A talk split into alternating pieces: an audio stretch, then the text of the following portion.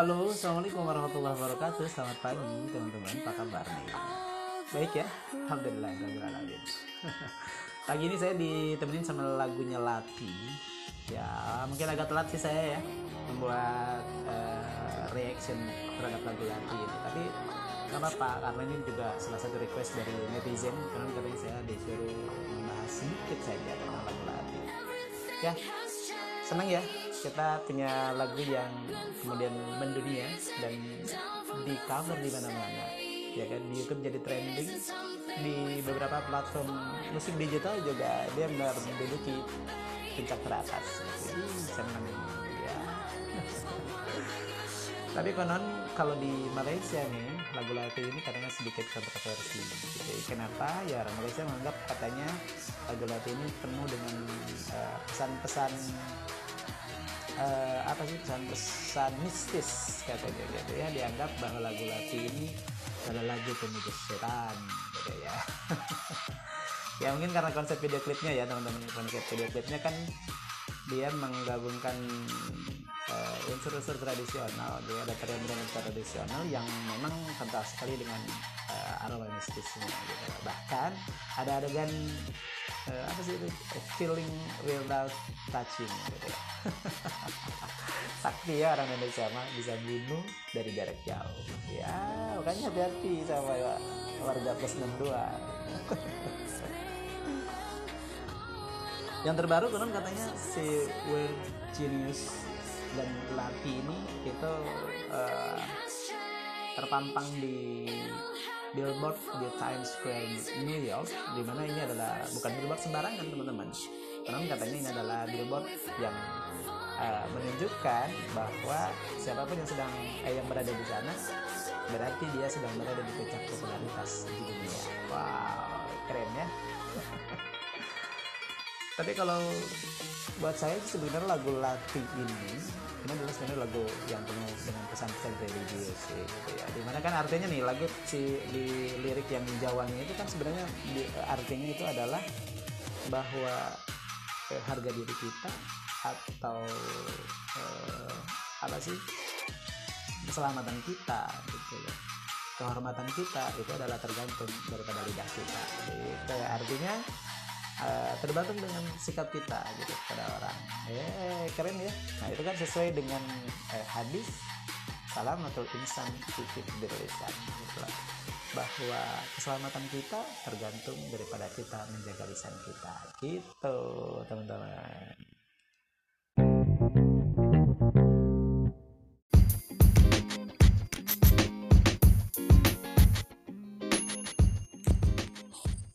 Nah, lalu apa nih hubungannya? Mungkin kata teman-teman bertanya, terus apa hubungannya gitu lagu Lati dengan judul dari podcast ini yaitu tentang ketulah gitu ya. ya, eh, teman-teman ketulah, ketulah itu eh, apa ya? Ketulah itu kayak kayak kemakan gitu ya, kemakan sama omongan sendiri gitu atau kita tuh kayak kewalat sama sesuatu gitu loh ya barangkali setiap kita pasti pernah ngerasa sesuatu tuh merasa sedang ketulah gitu ya. Sesuatu terjadi pada kita itu merasa sedang ketulah ya betul nggak? Pasti kita pernah lah ya gitu ya ada di suatu kondisi yang merasa aduh gue lagi ketulah nih sama omongan gue sendiri atau ketulah nih sama uh, emak gue ibu gue bapak gue gitu ya. Biasanya kan gitu ya Nah saya mau cerita nih teman-teman tentang ketulah ini gitu loh. Jadi kenapa podcast ini saya judul kasih kasih judul ketulah FTV. E, eh, jadi dulu waktu saya masih zaman zamannya kuliah gitulah ya. E, itu kan saya kan dulu kuliah juga memaksakan diri sebenarnya. Jadi maksudnya keluarga saya juga dari bukan dari keluarga yang mampu sehingga mereka tidak tidak bisa membayar kuliah saya dan saya harus uh, mencari biaya sendiri gitu loh dengan uh, bekerja sana sini gitu loh. Paruh paruh waktu lah kerja paruh waktu gitu. Nah kan itu kan kebayang ya uang sakunya berapa gitu terus kemudian harus berhemat sana sini jadi kita, jadi saya itu nggak pernah tuh yang waktu kuliah itu jarang sekali lah bisa nonton bioskop gitu loh bisa nongkrong nongkrong di mall di cafe gitu. Hampir nggak pernah malah gitu ya. Kesian ya. Uh, jadi karena saya tidak seperti kebanyakan orang yang bisa hangout, yang bisa nonton film di bioskop gitu ya, akhirnya hiburan saya itulah ya FTP gitu loh. Jadi eh, SCTV itu kan waktu itu sebagai pelopor dari FTP gitu loh. Saya ingat banget gitu. Eh, dari mulai dulu tuh ada eh, Vanessa Angel gitu yang masih unyu unyunya dulu loh gitu ya sebelum dia menjemput rezeki di kemudian ada siapa lagi ya? Ada Prisiana Sution terus ada uh, ke sini ke sininya sih ada Melody Prima gitu. Ada siapa tuh yang keriting keriting saya lupa lah gitu ya. Tapi kenapa saya suka dengan FVP ya? Karena menurut saya FTP itu uh, ceritanya tuh relate gitu. Terus kemudian sederhana lucu gitu. Hidup kalau hidup dengan kacamata FTV itu menurut menurutku nggak ada masalah gitu. Jadi semuanya masalah itu di, menjadi ringan dijalani dengan ringan ringan terus kemudian happy ending. Gitu. selalu gitu kan konsepnya FTP itu. Gitu. beda dengan sinetron. Kalau sinetron kan kebalikannya gitu loh. Masalah yang ribet eh masalah yang kecil terus kemudian menjadi masalah yang sangat oh, besar diribet-ribetin gitu dramatisir gitu.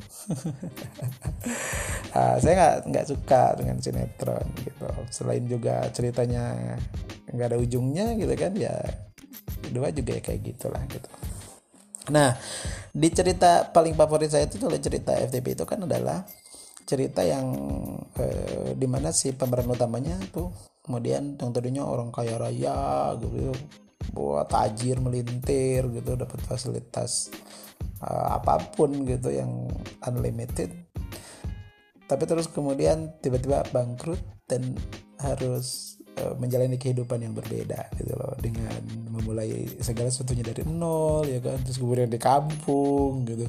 Nah kejadian-kejadian lucunya itu adalah kan di situ gitu. Mereka harus beradaptasi dan kebiasaan-kebiasaan baru gitu. Sudah ditolong sama temennya gitu kan?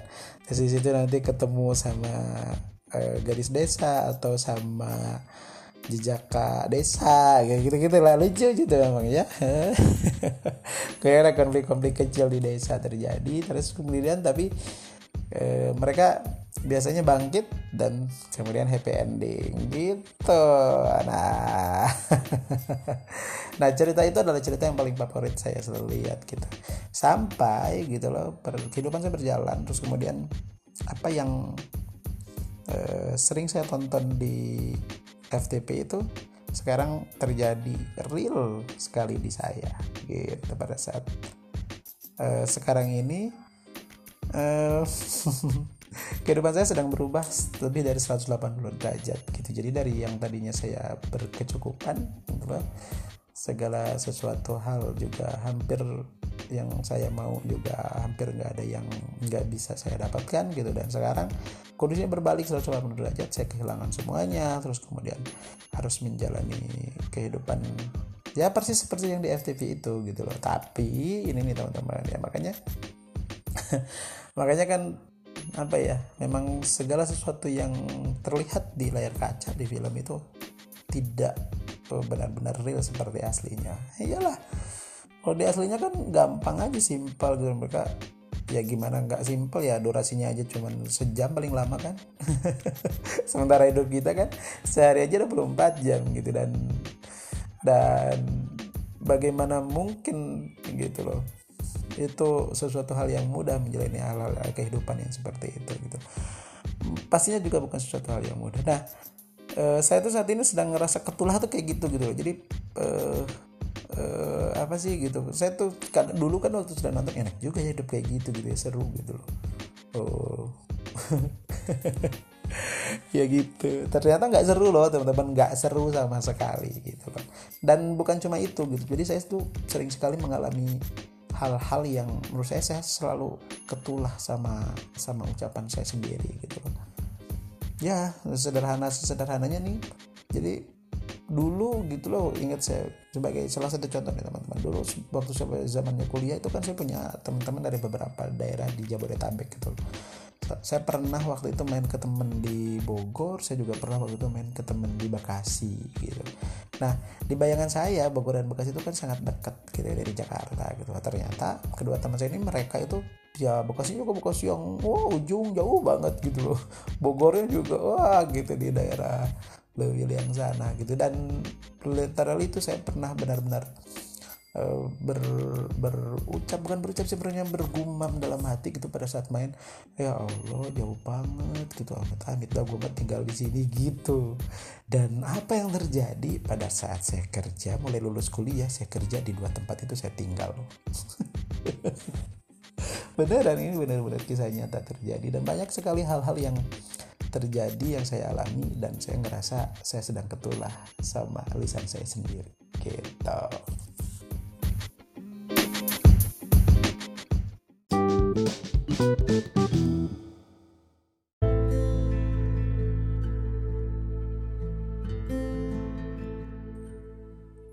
Nah, jadi gitu ya teman-teman. Jadi eh, kita senantiasa harus menjaga eh, ucapan kita, sikap kita agar senantiasa kita tidak merasa eh, mendapatkan sesuatu karena kita ulah kita sendiri gitu loh.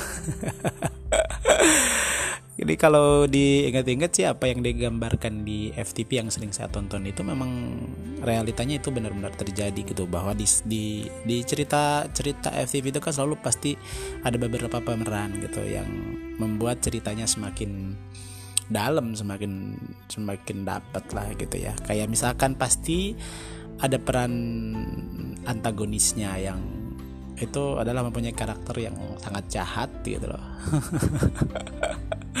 gak punya perasaan dia bisa bersenang-senang di atas penderitaan orang lain gitu ya atau juga ada peran-peran figuran yang uh, dia sebenarnya tidak mempunyai peran yang terlalu penting dalam cerita itu tapi itu membuat ceritanya menjadi utuh dan menjadi lengkap gitu. Ada juga peran pendukung. Nah, ini dia sedikit punya peran gitu Artinya eh, tidak bukan pemeran utama tapi dia eh, sangat apa ya melengkapi cerita itu gitu. Nah persis gitu loh. Ada juga biasanya kan diceritakan gitu ya dalam dalam cerita FTV itu kan diceritakan setelah eh, peristiwa itu tuh akan perlahan orang tersebut akan mulai ditinggalkan oleh teman-temannya gitu loh. Orang-orang yang dulu dianggap lingkungan paling dekat dengan dia juga sudah mulai menjaga jarak. Katanya persis lah kayak gitu gitu ya. Ya dan dan itulah kehidupan gitu ya teman-teman. Jadi memang memang cerita tentang kehidupan itu ya memang tidak sesederhana yang kita bayangkan gitu. Jadi memang hidup itu banyak rumusnya, tapi juga memang tidak akan bisa kita tebak ya kan ada sutradaranya. Jadi ya sesuka-sukanya yang punya yang punya naskah, sesuka-sukanya sutradara mau hidup kita seperti apa. Tapi yang pasti terkait dengan tadi eh, tentang lisan gitu loh. Saya teringat sekali waktu saya dulu waktu saya mulai akan e, melangkahkan kaki keluar dari rumah untuk merantau ke Jakarta gitu. Waktu itu saya untuk sekolah yaitu sekolah loh. Sekolah SMA waktu itu saya sudah mulai harus e, pergi dari rumah karena harus mengikuti sekolah di luar dengan karena mengikuti e, family yang ada di sana gitu loh. Nah, pada saat saya berpamitan dengan orang tua gitu loh dan saya ingat banget peristiwanya itu ya saya ber, berharap dikasih bekal gitu dikasih bekal tuh dalam artian bekal uh, ilmu bela diri gitu karena saya dari kampung kemudian akan semuda anak-anak itu juga harus uh, merantau ke kota besar yang saya sama sekali juga belum pernah datangi sebelumnya gitu loh. Jadi saya agak-agak takut sebenarnya dan saya berharap dikasih bekal ilmu bela diri benar-benar ilmu bela diri gitu loh. Tapi apa yang disampaikan orang tua saya waktu itu dia menyampaikan bahwa uh, ilmu bela diri yang sesungguhnya adalah sikap kita sendiri gitu bahwa ya kalau kita pandai menjaga sikap kita, pandai menjaga lisan kita, pandai menempatkan diri kita, ya maka sesungguhnya tidak akan pernah terjadi hal-hal yang buruk kepada kita gitu loh. Karena menurut uh, orang tua saya yaitu sesuai dengan uh, hadis Nabi yang saya sebutkan di awal tadi bahwa salamatul insan fi hifdil lisan gitu loh. Nah, tetapi pada kenyataannya kan hidup kita ini seperti di jalanan gitu. Walaupun kita sudah berhati-hati banget menjaga lisan kita agar tidak menyakiti orang lain gitu loh. Tapi kan seperti di jalanan toh kecelakaan juga tidak terjadi hanya karena uh, kelalaian kita tapi kan juga hanya karena uh, bisa terjadi juga karena kelalaian orang-orang yang lain yang juga sedang berada di jalanan itu. Ya nggak? Iya gitu loh. Jadi memang hidup itu ya begitu saja gitu loh. Cuman uh, ya walau bagaimanapun juga ya tetap gitu loh bahwa kebijaksanaan dalam menghadapi dalam menjalankan kehidupan kita ya memang itu adalah harus selalu senantiasa kita pegang gitu loh bersikap bijaksana gitu loh berhati-hati. Ya dalam hadis yang lain kan juga dikatakan bahwa eh, berkata yang baik-baik atau diam gitu loh. Itu kan panduan eh, bagaimana kita harus bersikap bijaksana dalam kehidupan kita sehari-hari gitu loh. Nah ngomong-ngomong tentang uh, uh, apa yang terjadi di hidup saya sekarang ya saya sih juga ada ada beberapa peran orang-orang yang pastinya juga saya tidak mungkin bisa napikan gitu loh bahwa ada orang-orang baik yang uh, membantu saya gitu tentunya gitu dalam kondisi seperti itu. Ya sama lah seperti di cerita cerita FTP kan juga mesti ada lah peran protagonisnya gitu loh. Dan ya saya sangat berterima kasih kepada teman-teman saya yang uh, senantiasa memberikan support membantu gitu. Dan saya mohon maaf nih ya di podcast ini saya dari hati yang paling dalam. Saya mohon maaf kalau misalkan ada beberapa uh, urusan hutang piutang yang belum bisa saya selesaikan. Mudah-mudahan secepatnya saya bisa selesaikan ya teman-teman dan uh, sekali lagi mohon pengertiannya, mohon mohon apa ya, mohon uh, doanya agar senantiasa saya bisa segera menyelesaikan permasalahan hutang piutang ini gitu. Uh, harapan saya sebenarnya cuma satu ya. Di FTV itu kan selalu berakhir dengan happy ending gitu. Lah.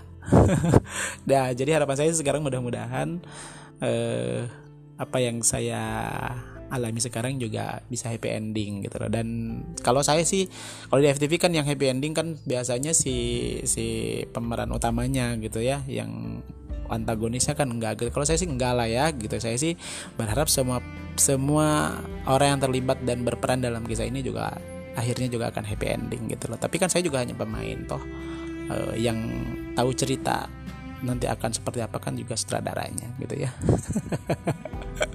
Cuman saya takut nih karena kan sekarang lagi musimnya FTV FTV Indosiar tuh yang ajab-ajab gitu ya. Dalik ya. Mudah-mudahan saya tidak ketulah FTV Indosiar gitu ya